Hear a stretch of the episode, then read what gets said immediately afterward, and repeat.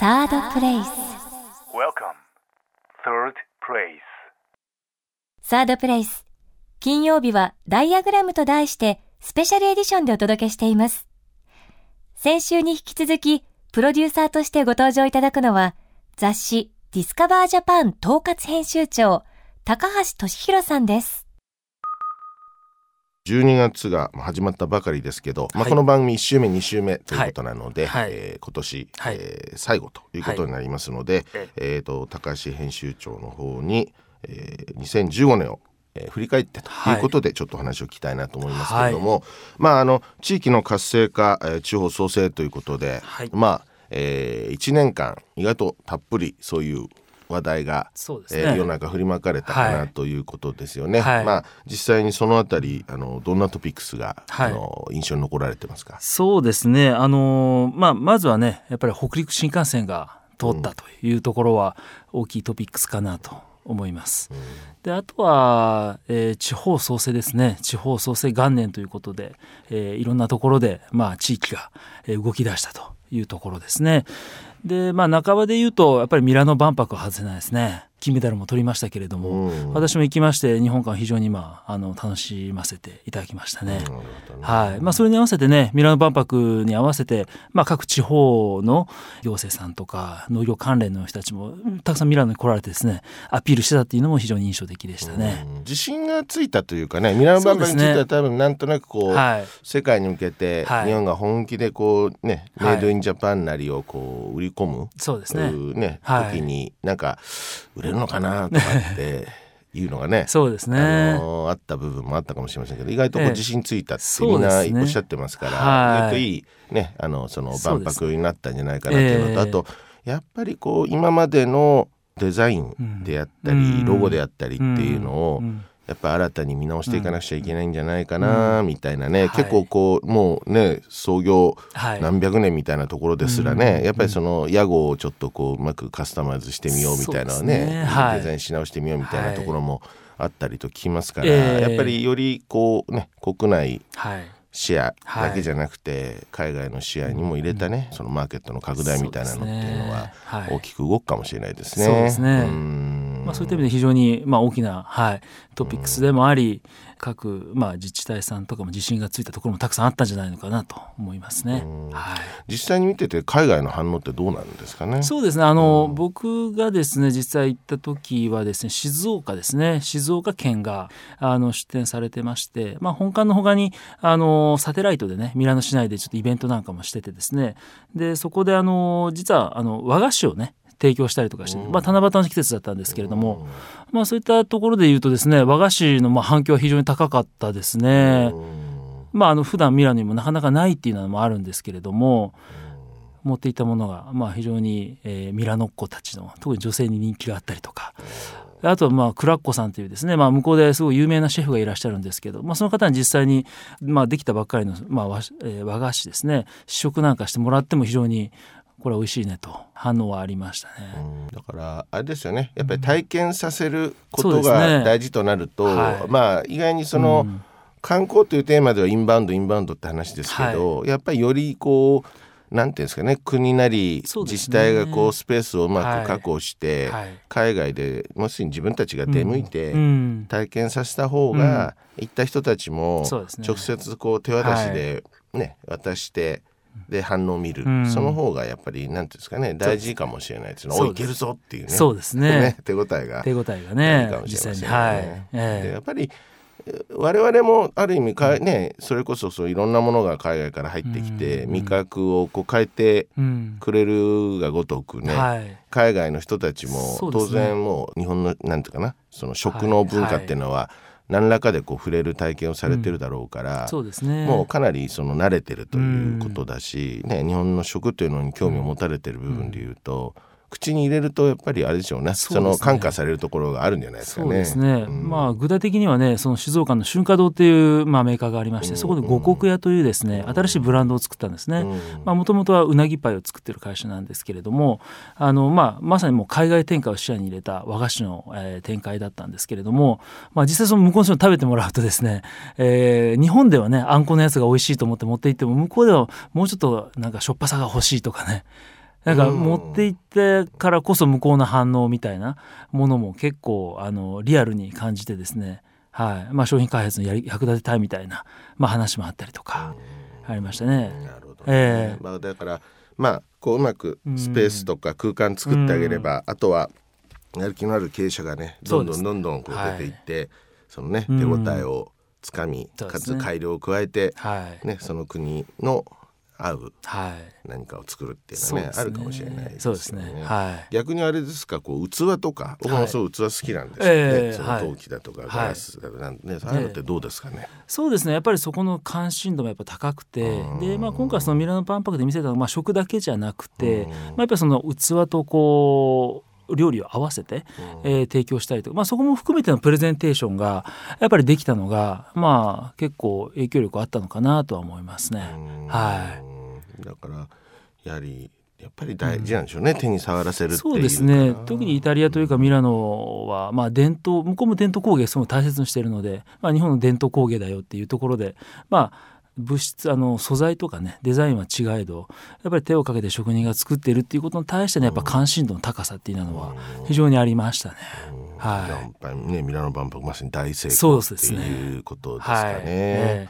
でまあ逆に今度はあの、はい。国内に目を向けると、まあ、北陸新幹線はい。開通ということで、ええ。これもう当初ものすごい盛り上がって、そうですね。ね、いましたしいまだにまあその途切れずにはいということなんでしょうしね、海外の人も行かれる方多いらしいですけども、ね。はい。今実際にどうですか？その、まあ、このインパクトというか。そうですね、まあ、やっぱり新幹線混んでますね、ん。僕もよく行きますけれども、まあ、まさにあの通るまでの、まあ、プロモーションを結構僕たちも一生懸命やったりとか、まあ、終わった後もやっぱりその反響ですね、まあ、金沢も人がたくさん行ってるっていうのはもうもちろんなんですけれども、まあ、そのと手前の富山とかですね、富山市だったりとかその手前の高岡市とかですね、まあ、そこら辺の、えー町もですね金沢だけじゃない北陸の町の魅力みたいなのも一生懸命 PR しながら、まあ、それはちょっと功を奏してかあの人もやっぱり増えているというようなあのお話を聞いてますね。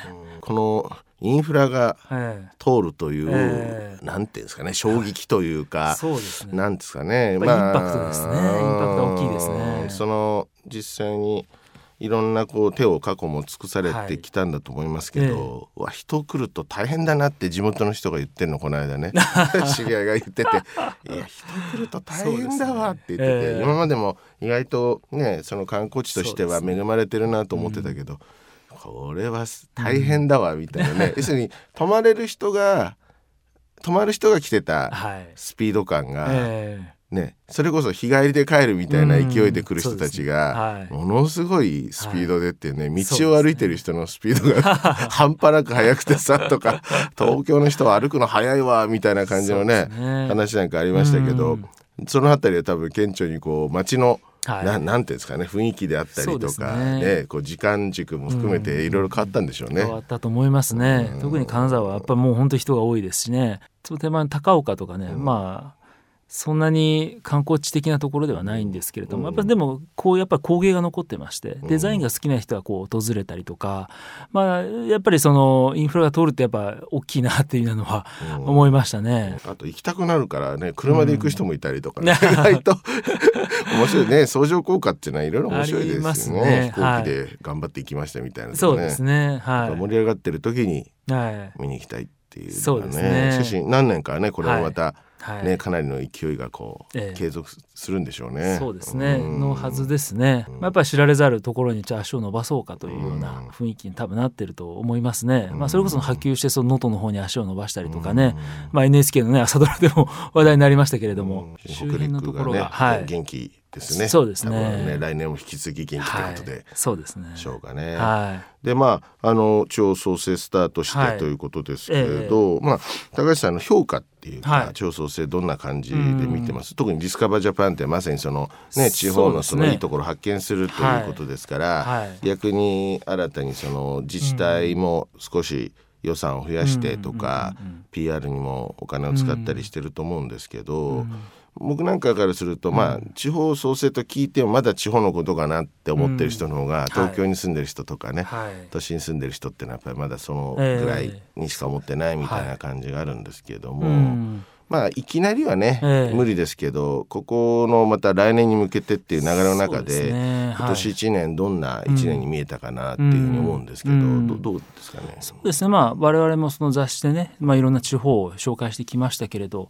まあ、地方創生っていう流れもねもちろんありますけれども、まあ、その中であのそれぞれちょっと個性的なねその土地土地に合わせた個性的なイベントだったりとかあの取り組みが出てきたなっていうのはちょっと見てますね。うん特にそこの個性的とか、まあ、ユニークっていう、まあ、元は何かっていうと、えーその土地を解釈したクリエイティブなものを使っての、まあ、地方創生みたいなそういうところがあの目立ってくるようになったなっていうのはでもそれが面白いなと思ってますけどね。はい自治体の人も勉強し始めたって。いうか、はいねみんな当然専門家ではないわけですね。はい。えーだし、はいねなんとなくこういろんうなんコンサル会社がね、えーいろいろ提案しに行っても、意外に自分たちで頑張ってやらないとそうですね。ノウハウつきませんからみたいな話があったなんて話も聞きますから、そうですね、ね。自分たちでなんとかみたいなアイデア出してでいろんなとこ視察してみたいな、うん今そういう状況なんじゃないですかね。そうですね。うんはい。だかつてのまあ通り一遍なあのまあ大手代理店に任せてえーおけばみたいなあー風潮がやっぱりそれじゃ効果出ないとか、まあそういういまあ通り一遍なねイベント会社のことじゃやっぱりダメだということにまあみんな気づいてきてでさそれをじゃあどうしようかっていうところここにやっぱ真剣に考え始めたなっていうのが非常にありますね。だから自分のこのね、地域というのは何がいいのかっていうね、うん。そのあそこであんなことやってるからやろうっていうんじゃなくてね、うん。まあねいいろんなミュージアムがなんか似たようなのができたりとかね。ねそういうテーマパークができたりみたいなのも比較比較的こう今までははい。なんとなくあそああいうのを作りたいねってとこから始まったと思いますけど。物行政みたいなねうん。ものでまああの悪しき慣習みたいなことで言われてましたけどそうじゃない方向に来たなっていうのはうん。思いますね。まあ、ソフトの充実とかね今一度原点回帰でね自分たちの歴史をはい。地域の歴史から追いかけて何がこうねはい。大事なのかみたいなねうん何を残していくのが何を PR するのが大事かっていうのがちょっとその個性というのかな。それがだいぶ出てくるはい。あれがあったかもしれませんはい。ね。やっぱりその個性という点では例えばどのあたりなんか面白かったなってなりまそうですすね。実際僕は本当に足を運んで面白かったのが、まあ、地方創生の、まあ、元年ですけれども、まあ、その最初にそのモデル都市ね、まあ、認定されたあの、まあ、これも北陸になりますけど富山県の南砺市っていうところがありまして、うんうんはい。まあ、そこがですね、まあ、エコビレッジ構想みたいなものを、まあ、掲げてるんですけれども、まあ、それに加えて戸賀村というですね、まあ、非常にそのまあ、例えば五箇山とかですねあの近くなんですけども合掌造りのある、まあ、山奥にですね、えーそういうちっちゃい村があってでその近くにこう天竺温泉ってあるんですけれども、まあ、そこをちょっと中心としたあの、まあ、演劇を中心としたですね地方創生を掲げてまして。うん。演劇？演劇なんですよ。でちょっと面白かったのがその人口で500人ちょっとぐらいしかいないんですけど、まあ、その夏にですね、えー演劇のイベントをやるんですよ。うんで実はあんま知られてないんですけれどもその戸賀村にあのスコットというですね鈴木忠さんというですね、うん。演劇の方が、えー主催されてる、えー演劇集団がいるんですよ。うん。でそれがですね実は世界中にこう注目されてる演劇集団で、まあ、それがそういうあの合掌造りのある戸賀村に、えー40年間構えてるんですよ拠点を。うん。でそれがですねまあ夏に大きいイベントやるんですけど10日間ぐらいなんですけどねでそれがまあ40年かけてどんどんやっててですねそれが今や1万人超えるんですよ。12日間で。いや素晴らしい。570人の人口のところに。はい、でまあもちろんそのやってることの演劇内容がすごく素晴らしいんですけれども。でまああのそれに加えてですね最近はそのグランピング的な要素。いわゆるラグジュアリー、えーキャンプじゃないですけれどもその天竺温泉を中心に、まあ、夜演劇が行われてでそこにこう、まあ、テント張ってですねおしゃれなテント張ってでさらにちょっとバーベキュースペースなんかを設けてですね演劇とともにそういうちょっとアウトドアを豊かに楽しむみたいな、そういう取り組みが始まりましてですね。あそれが非常にあの良かったですね。だからそれなんかもうまさにもともとある、まあ、演劇っていうコンテンツとあとはその、えー山奥ならではの、うん。そうロケーションを生かしての滞在の仕方みたいな、それがうまくあのマッチしてですねえーちょっと注目かなというのは思いましたね。なるほど、ええ。しかしねなんか面白いですね。面白いです。よ世界中からセレブがややってくるんですね。それを見にね。うんなるほど、えで新しいモデルですよね。えそうです。新しいですね。演劇。演劇です。はい。結構でもね演劇的な要素をモチーフにして地方創生をされているところは結構ありまして豊岡ですね。豊岡市も、はい、国際、えー芸術センターって作って、まあ、そこもそういう、えー舞台芸術ですね。まあそれをこう、えー海外例えばフランスからそういうプロを招いて例えば1ヶ月滞在してもらってでその豊岡で滞在した中で新しい演劇のあの、えー演目を作ってもらうみたいなうん。ことをやったりとかね。へでそれをこう市民の人たちも一緒に例えば入ってもらってやるとか。今実際その豊岡には城崎温泉ってあるんですけど、まあ、そこのところの温泉街ですけど、えーそのパフォーミンパフォーミングする人たちがパフォーマーたちが、えー街中でこう踊ってたりとかね。でさらにね実はそういうものってあの現代、ね、技術ですけどあの誰でも参加できる体を動かすだけなので。うん。一見難解そうなんですけどちょっと体を動かすだけでもアートになるから一緒にやろうみたいないろんな観光客を巻き込んであのやったりとかですね。ちょっと面白いこと、はい面白いことになってますよ、ね。はだからある意味実は時間をかけてやっていたんだけれども、はいみたいなね少しその PR ができるようになったらみたいなのもあるんでしょうかね。はい。まあそういうこともあると思いますね。やっぱり積み上げていってるんですよね。ね。各地域は。はい。各地域内にね。ね。だからあえて観光地で常時人が来ることを作らなくても、自分たちで10日間だけうん。人いっぱい呼べるようなイベントみんなで協力してやろうみたいなね。はい。そういう機運が高まるだけでもそうなんです。多分全然違うんでしょうね。まあ天候にかかわらずん。なんかやれるようなうん。イベントがあってそこにねコツコツこそううですね毎度っていうね。そうするとやっぱりあれですね。だからあのスケジュールを入れて帰るような そういうイベントにしないとまた来年見に来ようみたいなそうなんでいうイベント作りをするって結構大事かもしれないですねそういうる通りです。のだとね来る人でも。もうそういう強烈なコンテンツがあると、うんやっぱり移住してる人もいるんですよ。そんなちっちゃい村なんですけど、うんやっぱり演劇がもう大好きでとか、もうそのファンでとか。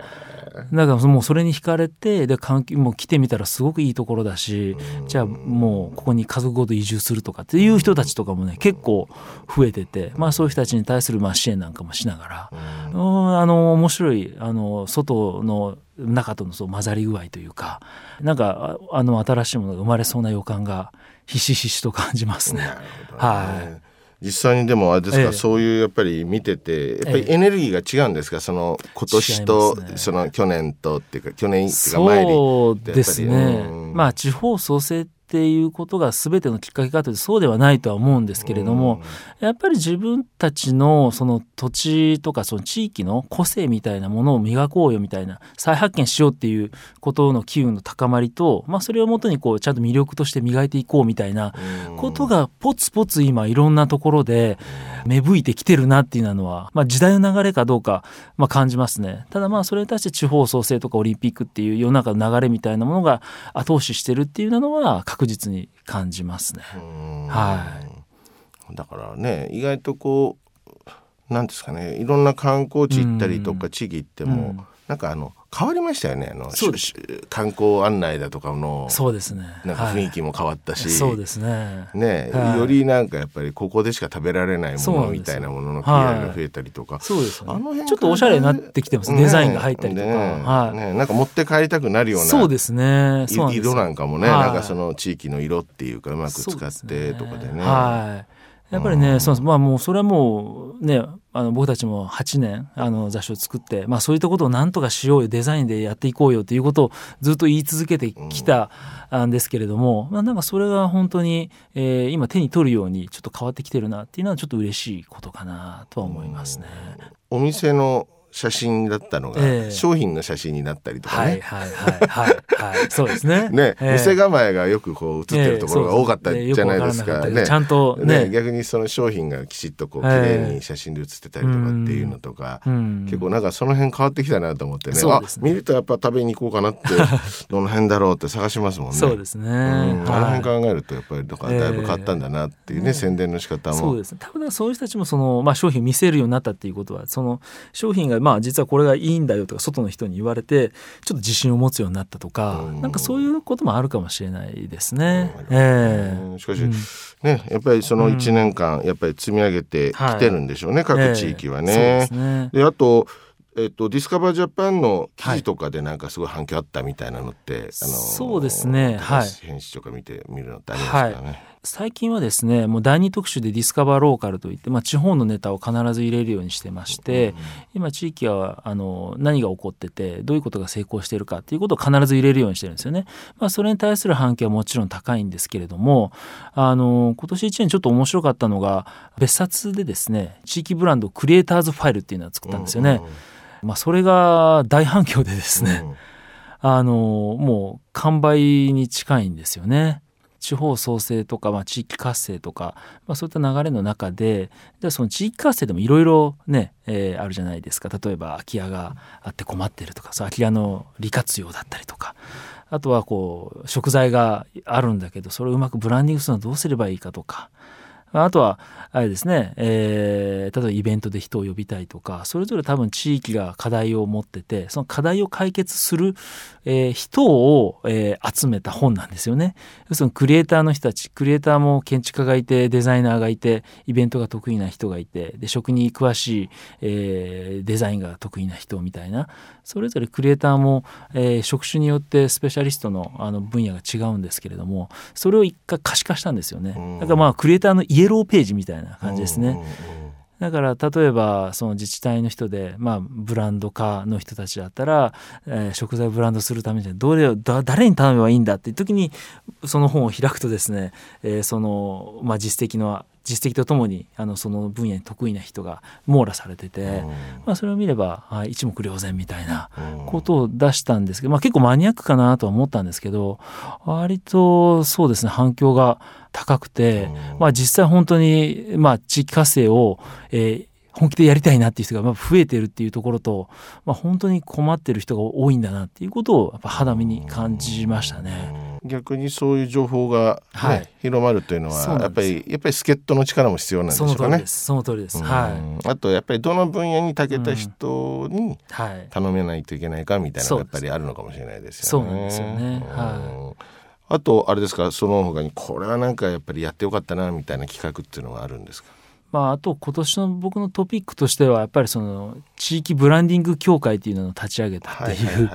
ところですかね。まあ今言ったようなそういう地域活性のお手伝いというかそのメディアだけじゃなくてメディアもっとこう、えー立体的に、えークリエイターを地域ブランディング協会の中で、えー何か理事の方になっていただいてでまさにさっき言ったようないろんな場面での課題解決をクリエイティブの力を使ってやっていこうということを、まあ、立ち上げてでまあそれでまあいろいろと、まあ、実際お話も来たりとかですね、はい、今まさに動き始めたばっかりのところで、まあ、立体的な編集に今ちょっと入ってるっていうところがちょっと今年のトピックスかなというのは思いますねうんな。るほどね。はいまああのディスカバージャパンの役割っていうのはますます大きくね。なるし、はい。逆にどうなんですか？やっぱり海外でもう少しこう、記事だけでも出していくみたいなのってはい。ありえるんですかね？えっと、そうですね。実はあの電子版で「ディスカバージャパンの今英語版と、うん。あとフランス語版ですね、はい。はい。